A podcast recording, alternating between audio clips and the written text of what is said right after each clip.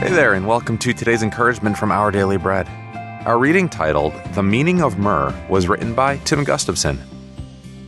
Today is Epiphany, the day which commemorates the event described by the carol We Three Kings of Orient Are, when Gentile wise men visited the child Jesus. Yet, they weren't kings.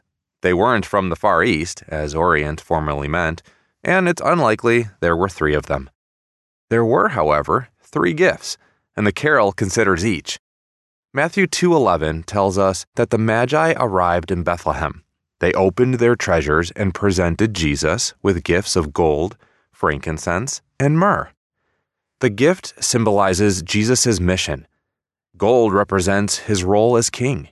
Frankincense, mixed with the incense burned in the sanctuary, speaks of his deity.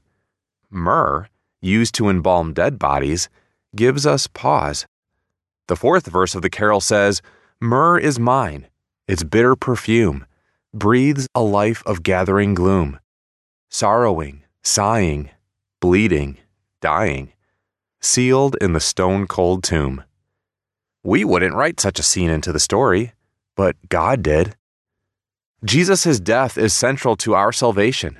Herod even attempted to kill Jesus while he was yet a child. The carol's last verse weaves the three themes together. Glorious now behold him arise, King and God and sacrifice. This completes the story of Christmas, inspiring our response. Alleluia, Alleluia, sounds through the earth and skies.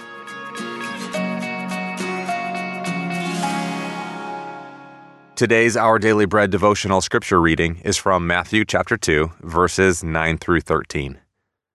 After they had heard the king, they went on their way, and the star they had seen when it rose went ahead of them until it stopped over the place where the child was.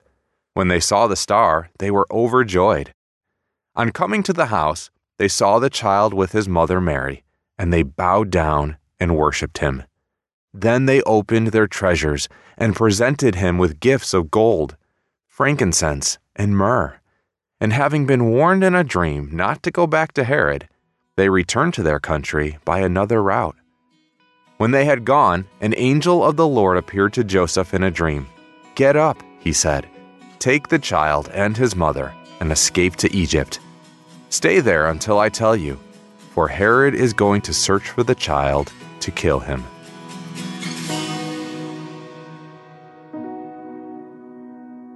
Let's pray. Heavenly Father, may your Spirit help us live our lives in gratitude for your Son giving his life for us. Thank you, Lord, for loving us unconditionally. In Jesus' name we pray. Amen. Thanks for listening today. I'm Stephen Tabor, and today's encouragement was provided by Our Daily Bread Ministries.